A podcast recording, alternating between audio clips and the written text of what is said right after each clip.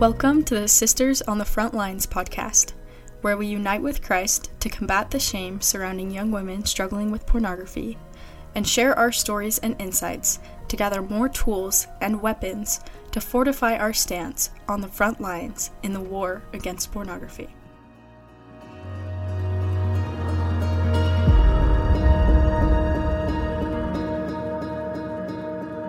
All right, welcome to this next episode of the Sisters on the Front Lines podcast.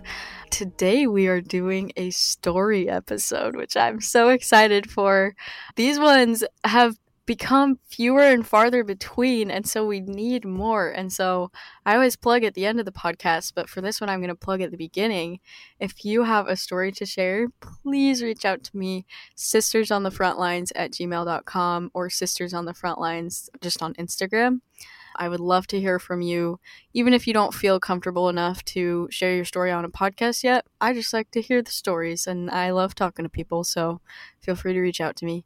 But yeah, without further ado, we are joined today by Hannah. She is awesome. Hannah, why don't you give us a little introduction to who you are? Hello. So I am Hannah. I am 27 years old and I have two little kids.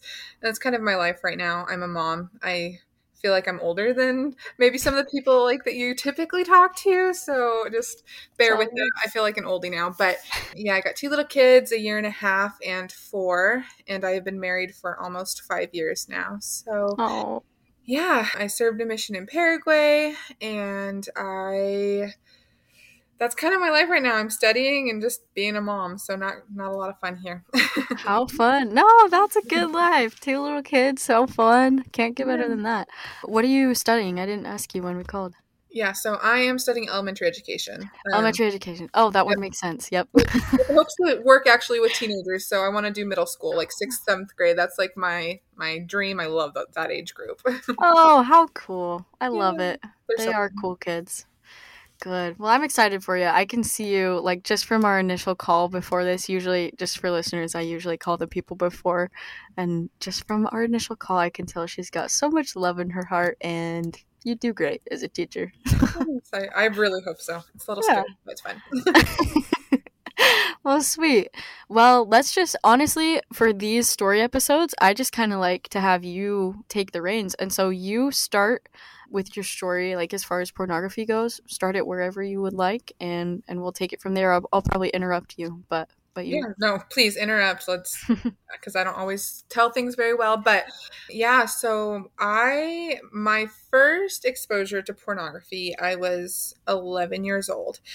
And thinking back now and looking at little kids i'm like oh my gosh they're so little but that is about when they're people are becoming exposed. This was back before like smartphones or everyone having a laptop. I mean, we had a family computer in, in the room, in the living room, and it happened by surprise. There was a pop up, and I don't even, even know if y'all know what those are, but like ads or, you know, spammy mm-hmm. things pop up on the computer screen, and one was pornographic in nature. And I was shocked. I was actually really scared at first, and I clicked out of it, but I didn't tell anybody. I just clicked out and kind of ran. But over those next few weeks, I kind of started thinking about it more and was a lot more curious. I think it wasn't from anything bad, but I just was a lot more curious and was telling a friend about it. So she came over to my house, and when my parents weren't there, we looked up pornography and we spent the weekend kind of looking. And it was, again, more of a curious thing. And it just, it piqued our interest. So we looked, but then I felt so guilty. I actually like threw up and told my mom, and I was so embarrassed. And, and, and this is all. This is all like the timeline. This is all at 11 years old. And I, yeah. I want to ask you before, had you known like, like at I guess 11 years old, had you had quote unquote like the talk, or did you know what you were even seeing? Like, did you know what porn even was? Like, what was the dialogue around that? Yeah, no, actually I hadn't. I I mean parents kind of talk, you know, about your bodies are your own. I had been molested when I was a child, so trigger warning for anyone that might be listening. So I kind of knew that, you know, our bodies were ours and, you know, consent and things like that, but there really wasn't much of a sex talk beyond kind of like here's what happened to you and then I never wanted to talk about it again. And so I we really just avoided the topic surrounding sex and bodies. And sometimes I think that because I didn't know how to like, process it and I hadn't talked about it with my parents beyond that, and they didn't really approach it with me in, in a way that is informative, I think that kind of opened the door. This was a way for me to control the narrative, if that makes yeah. sense. And so I really I didn't know what pornography was. Like I didn't know that people would take pictures of it and put it mm-hmm. online or things like that. And so seeing it in that way, it just kind of piqued my interest. But after that, because I felt so guilty, talked to my mom and she kind of talked to me about it and you know, told me that those weren't good pictures, you know, don't look at that. And then she told me we need to go talk to the bishop now. And i was horrified. I was so little. I didn't want mm. to do mm. that at 11 years old. And so i told her i would i was not going to do it. And i just promised i would never do it again. I'm never going to look again. We're done mm-hmm. um, and she left it alone. And for a few years those things would kind of come back to my mind but the embarrassment and the shame of of it all about bodies and just seeing it and then the potential of having to talk to someone else about it mm-hmm. i didn't look at it or or view anymore. Until a few years later kind of similar i was now in high school. I was now 16 had a smartphone at this point. That came out and a, a similar thing. I was completely innocently on on a different website and came across it. And it just brought back all of those feelings. But then there was also kind of i don't even know how to explain it but i it's like i immediately was hooked pretty mm-hmm. much from that point on. It went from 0 to 100 pretty mm-hmm. much overnight. I um started out kind of small and i didn't want to look at the pictures but i would start reading some inappropriate um, stories and things that people had written and then that did kind of start to go into spicier pictures and then it went into full full blown pornography issues that mm-hmm. I was going every day. I got depressed, I got sad and that kind of fueled the usage is just I continue to kind of spiral down. Yeah. Let me let me ask. So this yeah. is I was, if you notice, I was looking down at my phone. I was doing the math of what year were you 11? it was 2007.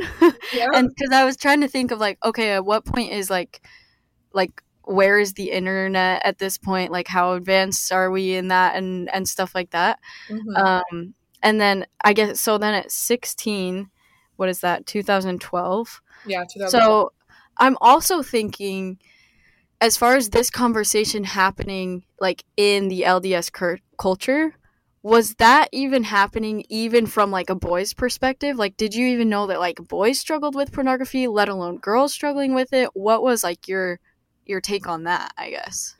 So at 11, no, I didn't know anyone dealt with it.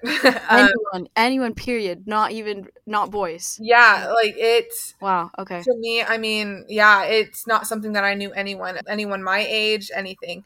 When I hit 16, I think it kind of started coming out more. You know, they'd talk in young men's, young women's about the dangers of pornography. But a lot of times it was kind of like when they would talk about it in young women's, it was, I know none of you guys are struggling with this, but we still need to talk about it because, you know, it's it's out there and maybe some days someone that you love will struggle with it and right. wow, that sounds extremely familiar. yeah. I, unfortunately, I think that's kind of a lot of uh, what women and girls were hearing at that time that yeah. you're not going to deal with it. It's not something you're going to have to struggle with, but you do need to know because boys will and mm that was that was really damaging to hear. And i think it kind of played in especially when i was like 16 17 i think it kind of played in again to the shame that made me continue to spiral downwards. I was like oh gosh i am the only girl dealing with this. I am gross.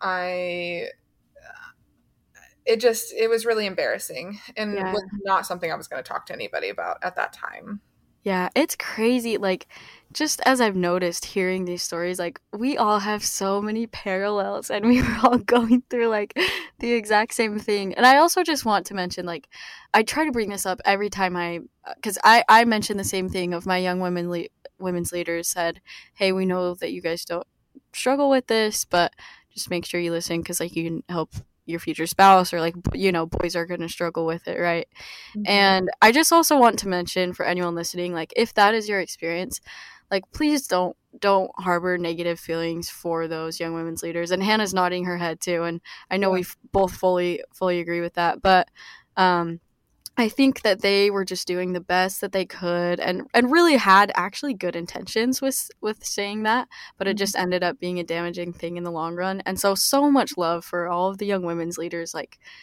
we get it and it's okay and we forgive you and and but yeah, just wanted to like to mention that for for any young women's leaders who feel like, "Oh my gosh, what if what have I done?" Like you're okay, promise.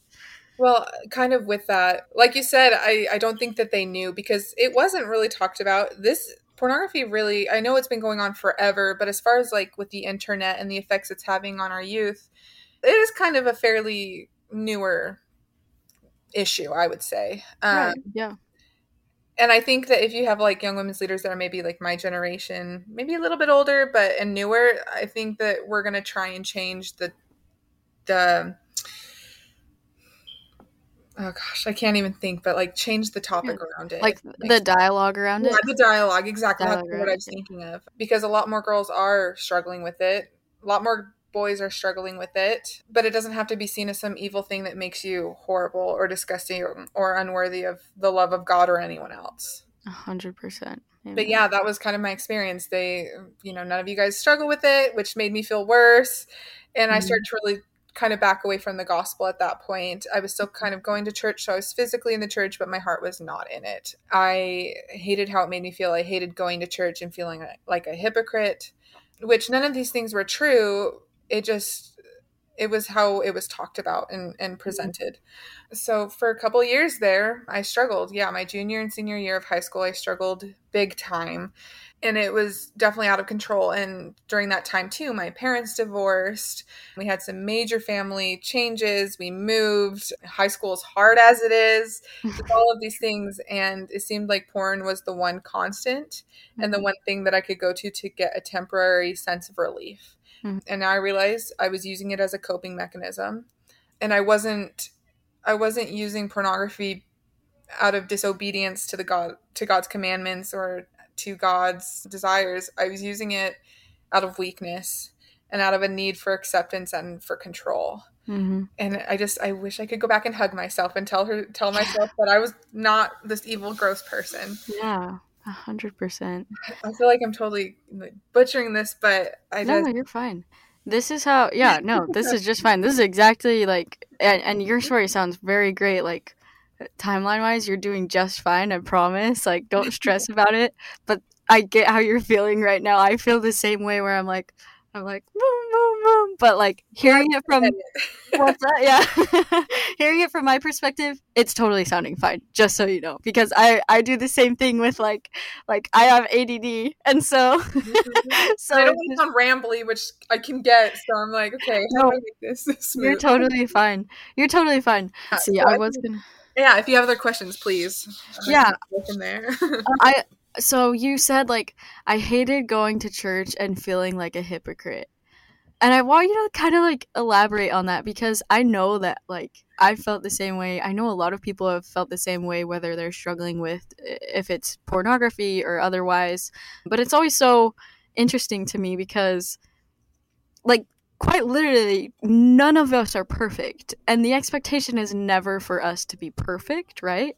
Mhm. And so, but we always are like, oh, like, can I go to church? Like, can I do this? So, I guess, yeah. What are your, what are your thoughts on that, and how did that feel for you?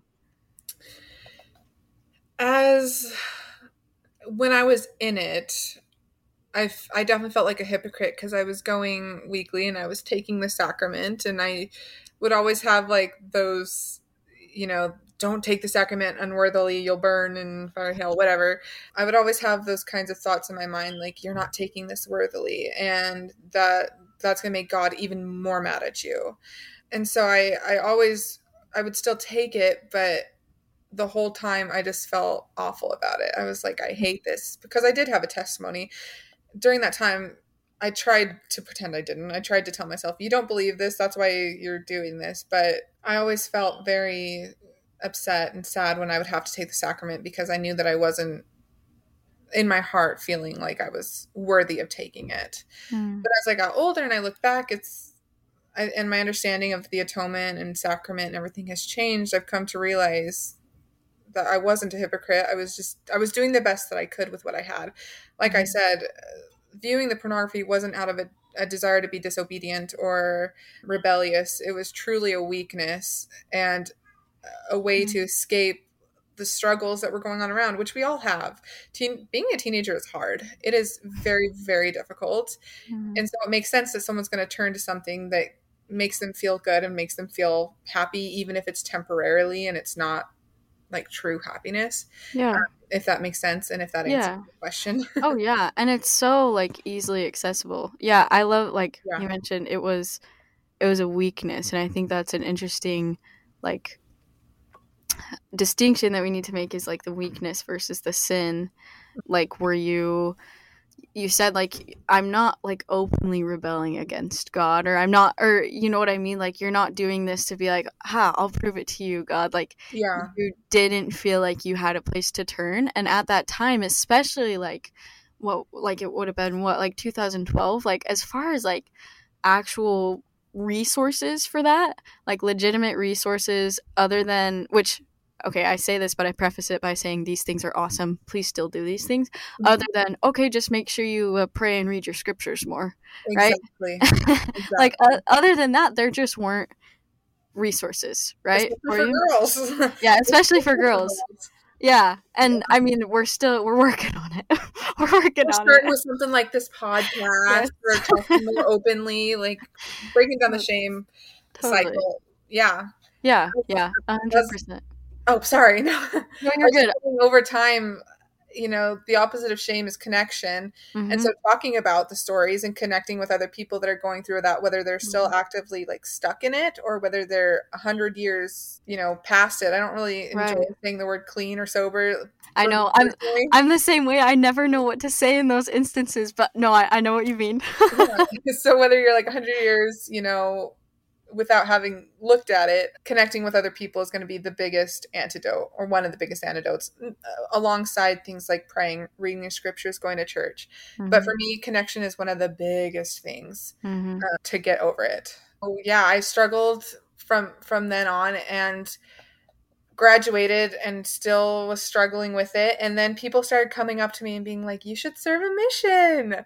Hey have you thought about a mission? And at this time i pretty much kind of stopped going to church. Like i was still kind of here and there but people would come up all the time have you thought about a mission? Going on a mission? Mm. i'm like guys i don't even believe in the church anymore like kind of Right.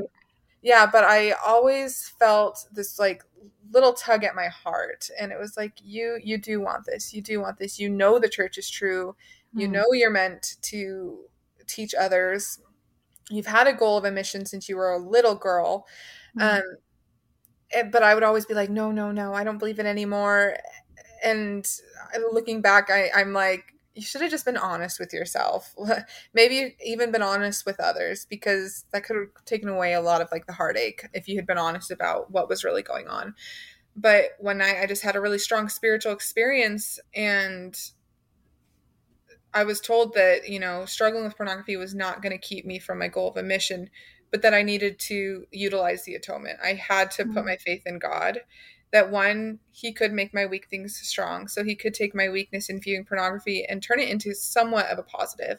and i didn't know how that was going to be because when i was in the depths of it all there was no positives around there was no light at the end of the tunnel or so i thought Yeah. but with that first step i was like okay god i was like if you help me then i will serve a mission and just the confirmation i got was you've got to you've got to do your part but i will do the rest so i made an appointment to meet with my bishop and that was the scariest thing i have ever done that was terrifying i was 18 years old i had never met with him before for anything other than you know yearly we're doing good Yes. interviews Yeah. which I would also always be like, yep, nothing's going on in my life, haha, even though I was definitely struggling. Mhm. But I talked to him and he was filled with a lot of love. Again, he didn't really know, I think, how to handle a girl coming to him. Yeah. Um, so I you know, I'm sure that I'm not the first girl or the only girl he's talked to about this, but it felt like it. And I could tell he kind of was like, let's see where to go from here. yeah. But he did his best and he would meet with me weekly to see how I was going. And Oh. honestly, again, the connection is the, was the first step. Once I had it out in the open and it was no longer something that I was dealing with alone, Mhm. it was a lot easier to have a little bit more control. I was not perfect. And I was able to go on my mission, which was a beautiful experience. And I didn't struggle at all from the time that I talked to him until I got home from my mission. And then when I got home, life hit and I went back to some bad coping mechanisms and I started to struggle again. Mhm. I was like, dang it, like I went on a mission. I taught people about the atonement. I told God I would go on a mission if he took this from me. This is so frustrating. And I was heartbroken. And one day I was it was so funny because I was sitting in my room and I was like, should I text my bishop and t- meet with him? Should I not? No, I don't want to meet with him. Like I just again so embarrassed. Mhm. And my phone popped up and who was it? It was my bishop Wow, really? hey i haven't met with you in a while and this was a different bishop by the time at this Okay. i should preface that i moved my family moved when i was on my mission so i went home to a completely new state um, and was in a ysa at this point Gotcha. and so the bishop just he was inspired by god texted and was like hey let's meet. I just haven't met you like one-on-one in a while. So i knew god was keeping his promise that he would help me turn weak things into strong things. I met with that bishop and it was it was beautiful. Again he told me that my efforts as a missionary hadn't been in vain just because i have this weakness. He told me that i wasn't going to lose out on blessings again because of a weakness that this was something that i needed to learn how to handle but that it didn't change my worth as a person or as a daughter of god and that god wasn't judging me for it if that makes sense yeah. so yeah Cool. Oh, cool. What a beautiful story. Like there's just so many you can totally just see God's hand throughout. I've I've just been curious this whole time to ask. You said that you kind of were like, "Oh, like I, you know, I've stopped believing like I'm good. Of course, I'm not to serve a mission like, you know, stuff like that." So you said you stopped believing. What did you have a relationship with with God at that point or where did your beliefs fall and did did pornography play at all a part in that? Sorry, that was like three questions in lo- in one. no, yeah, you're totally good. And they all kind of work together. So I, that whole time, I know I believed in God. I believed in the gospel, but I, I was telling myself that because I couldn't deal with the shame and the embarrassment mm. of being what I thought was the only girl struggling with pornography or just dealing with mm. pornography in general. And mm. so rather than come to terms with the fact that I needed to do something about it, I just was like, nope, I don't believe in God. I don't believe in Jesus. I don't believe in the church because Yeah. it was easier than actually saying I do and he knows what I'm going through. And that's almost worse because he knows what I'm going through and this is a terrible thing in my mind. I was like in my mind this was the worst thing next to murder and I was so scared that God knew. So you had other questions in there and I'm trying to remember what they no, were. good. Yeah, yeah. I think you answered them. Yeah, like, did you have a relationship God with God? How did pornography play into that? I think no. I think you honestly hit that on the head. That was perfect. Yeah, I I don't think that I would have had the the faith crisis struggles or if if it hadn't been for the pornography. Hmm. Um, and I always and for a long time I kind of felt abandoned by God, but I also felt scared of God and I didn't want to have to face him. Yeah. so Yeah. I would try and hide it and run the other direction if that makes sense. Yeah, no, that makes complete sense. Makes complete sense. Well, that's cool. Okay, I want to kind of ask you because you're 27 years old. You are are you the old Yeah, the oldest guest I've had on the podcast so far. What? Yeah. Are there any certain insights that you could share like being someone who has gone through I guess longer of a journey? I don't know how to say that. But any specific insights maybe to women around your age or or maybe a little bit older that that might be feeling like, okay, well, this is just that new generation's problem, right? Like there's no way we could have struggled with it. Anything that you can say to them? Just this isn't a new thing. You know, that's a really, really good question. And it's a little bit intimidating too, because, gosh, let me think about that for a Yeah, second. you're fine. Take your time. No worries. Um, this this isn't a new thing, and my biggest, I guess, my biggest thing that I would want to offer others is just to have compassion for anyone who's struggling with it. But also, if there are other women my age, because again, I, I sometimes think like you guys, because I'm about what ten years older than you almost. Like Yeah. your generation and younger, you guys are so strong and so open, and I love that. My generation were a little bit more open than like our parents were, but there's Mhm. still a lot of shame I think surrounding it that people don't want to talk about. And so I just my biggest takeaway would be to have compassion if someone tells you that they are struggling or they have struggled and don't see it as a moral failing on on mm-hmm. others. Because it's not. Again it's a weakness and it doesn't change who that person is as a person if that makes sense. I don't even know if that like answers at all or even close. Yeah, no, that was beautiful. And no, I 100% agree. And I love you say it doesn't change who they are as a person because that I think is one of Satan's biggest attacks is his attacks on our identity. Mhm. And if like my dad, oh, oh my gosh, everyone know, won't know this, but we're recording this on Father's Day. So happy, Happy Father's, Father's Day. Day. yeah. I was Um, thinking about that. I was thinking about how special your dad is, and yeah, anyway. Yeah. Oh, he's just he's just awesome and and yeah, so today especially I've been thinking about him, but on the episode that I did with him when I asked him like what would you say to a young girl struggling right now, his answer was like those feelings that you're getting from viewing this pornography, the feelings of fear and of shame, they are not you. And that's how he put it. And I was like, oh, that's so, it's so true because it's so hard to not tie those back to our, our identity, but, Mhm. but it's true. Um, yeah.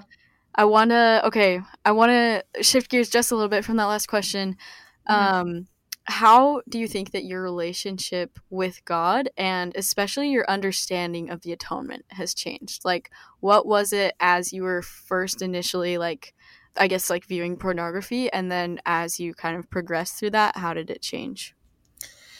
Yeah, so when I was little, I always knew God loved us. I knew that Jesus died for us and for our sins. But it wasn't until I started understanding the need to utilize it. So once I, you know, did view pornography and start getting into it deeply, I was like, again, I just didn't want I didn't want to confront it and I didn't want to use the atonement. I was I felt too far gone. I felt too ashamed. Part of me felt guilty because in my mind I'm like, "Oh my gosh, I made Christ suffer." But as I've gotten older, he suffered anyway, and he did it because he loves us so deeply. And once I started to realize that he did it willingly and because he loves us, it was so much easier to utilize that gift. I didn't make Christ suffer, he did that anyway. I he just provided the way for me to be able to feel clean and feel peaceful and happy. Um so my understanding of the atonement has changed uh, quite a bit. I've also realized it's not a one and done thing. I think that the first time I met with my bishop before my mission, I was like, cool. I repented and I am done. I'm never going to deal ever again with this. I am so good to go. I felt so excited. And I mm-hmm. had felt like, I really had felt that that change in my heart. And then I came home and I realized, oh, I'm going to have to continue this forever, which is something I should have learned on my mission. but I don't think it quite, again, clicked until I was home and having, again, to utilize it more fully. And so it's something I have to use every single day. Every single day, I take an inventory of myself. How are you doing? How are you feeling? And then I utilize that with therapy, but that's a whole other topic. but the, in conjunction, I've just come to realize the love that, that Christ has. He he never abandoned me at any point. It was always me distancing myself from him, and he was patient and he was loving and he was there when I was ready and he would have been there the he would have been there at the very first time and he was but he would have taken me in had i let him from the very first moment Oh, Wonderful. And I can like I love that your view of the atonement has changed of something that you might have to use just in those certain scenarios to something that like you get to use every single Yes. day. And I think that I mean, we hear like daily repentance, right? And we see it as this thing that, okay, we'll just check that off at the end of the day once we get all of those mistakes checked off and, you know, let the atonement take care of them, we'll be good. And we see it as kind of like a burden, right? Sometimes. But like, think of the alternative. Like, if, if there was nothing to save me from all of my sins and weaknesses, that is a brutal life to live and there's no growth in that and that genuinely like terrifies me.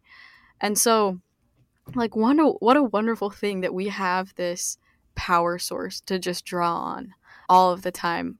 Uh I, in one of my classes brad wilcox was talking and he was talking about how a lot of times we look at these analogies of the atonement and we look at it as like maybe a ladder or as an eraser or something to get us out of a dark spot or to erase our our sins. And he's like the most accurate analogy of the atonement is a battery or a power source.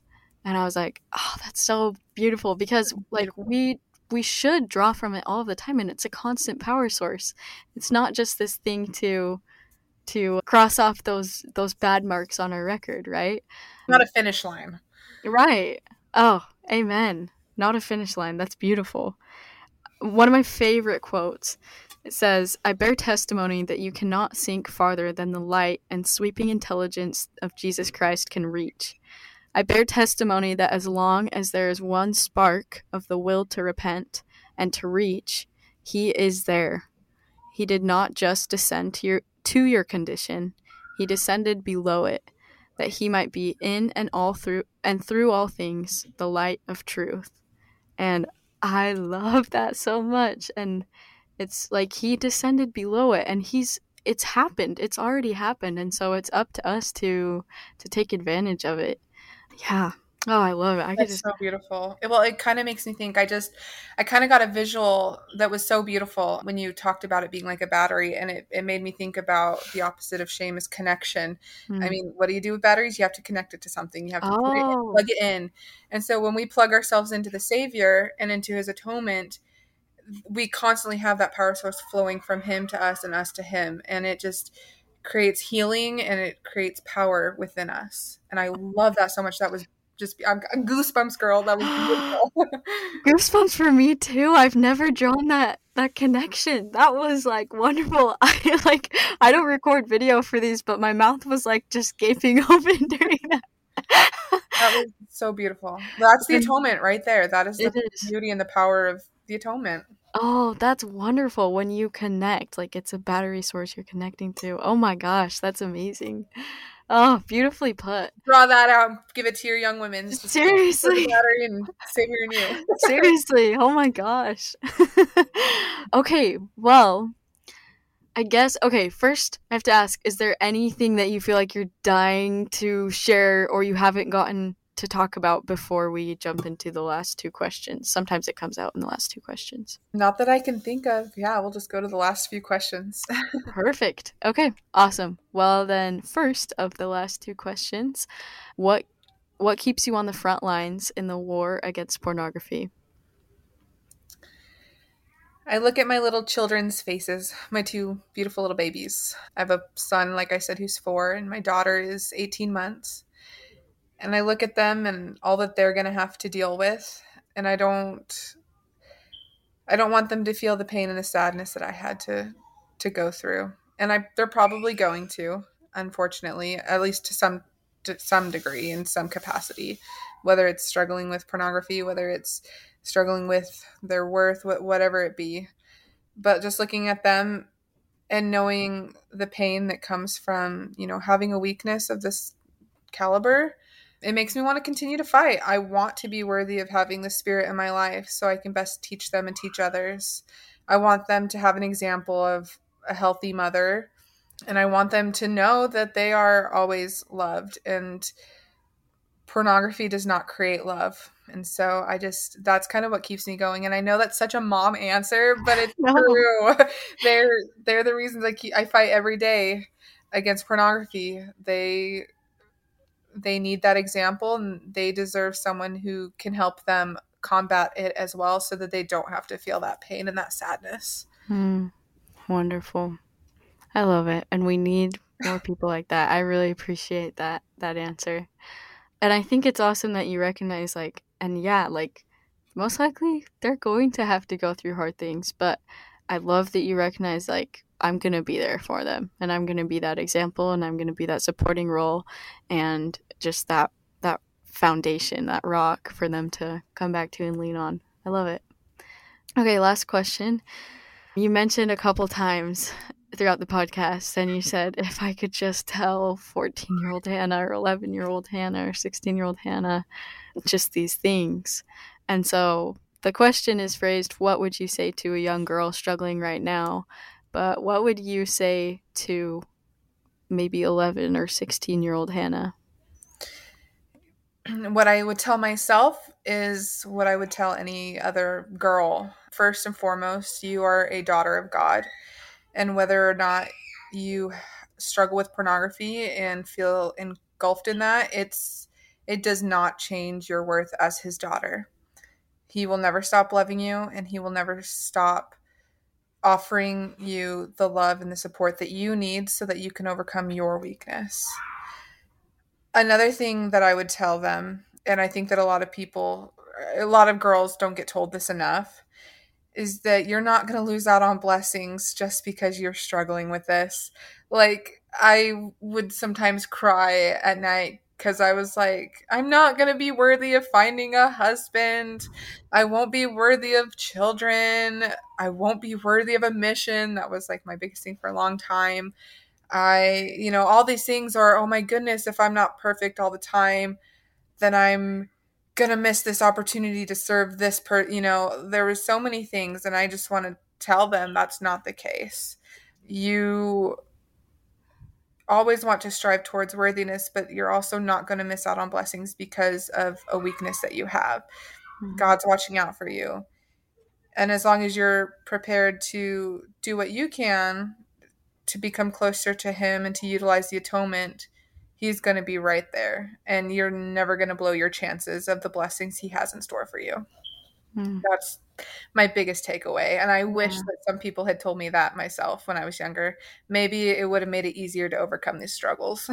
yeah. Oh, I love that. I'm so glad you included that last part. You're not going to miss it on blessings. I have heard that from so many. I mean, I I felt that way too. I was like, well, yeah, like everybody else like is is gonna go find a husband right and that'll do just fine but if my husband ever finds out about this no it's never gonna happen right? It's just i've got to keep it locked away but yeah it's true i love how much you've talked about like weaknesses into strengths this episode and it just makes me think of my favorite scripture in the world, Ether twelve twenty seven. Mm-hmm. If I ever got tattoos, that's what I would get tattooed. Yeah. yes, that's a good answer. Like when people like, that's always just a conversation starter. It's like, oh, if you ever got a tattoo, where'd you get it, and what what would you get? And mine are always lame. I'm like, I don't know. I'd get like a flower, but that's pretty good. It's scripture. Twelve twenty seven on my wrist. I'd exactly. exactly. Well, perfect. Okay, I'm gonna I'm gonna read it because now we we can't just say that and then not read it. exactly. it's one of the most beautiful verses in my opinion. It says. And if men come unto me, I will show unto them their weakness. I give unto men weakness, that they may be humble and my grace is sufficient for all men that humble themselves before me. For if they humble themselves before me and have faith in me, I will make weak things become strong unto them. And I love it. I so Power. And I think you are a walking testament of weak things becoming strong. And so I thank you so much for having the bravery, the courage, and just the power that you have brought. I'm so excited for this to be released and for people to be able to to listen to it. So thank you so much for coming on. Thank you for having me. It's Absolutely. I it gets easier to share my story every time. So good. Yeah, that story. is true. that is true. And thank you so much, everyone, for listening. If you have a story to share, please reach out to me on Instagram at Sisters on the Front Lines or via email at Sisters on the Front Lines at gmail.com. Um, please remember you are loved, your weaknesses can become strengths, and you are not going to miss out on blessings. Just hold true to Jesus Christ and connect with someone. If you enjoyed this episode, please share it and give the podcast a rating on Apple Podcasts and on Spotify so we can reach more young women, parents, and leaders. And until next episode, keep up the good fight on the front lines. That was so good.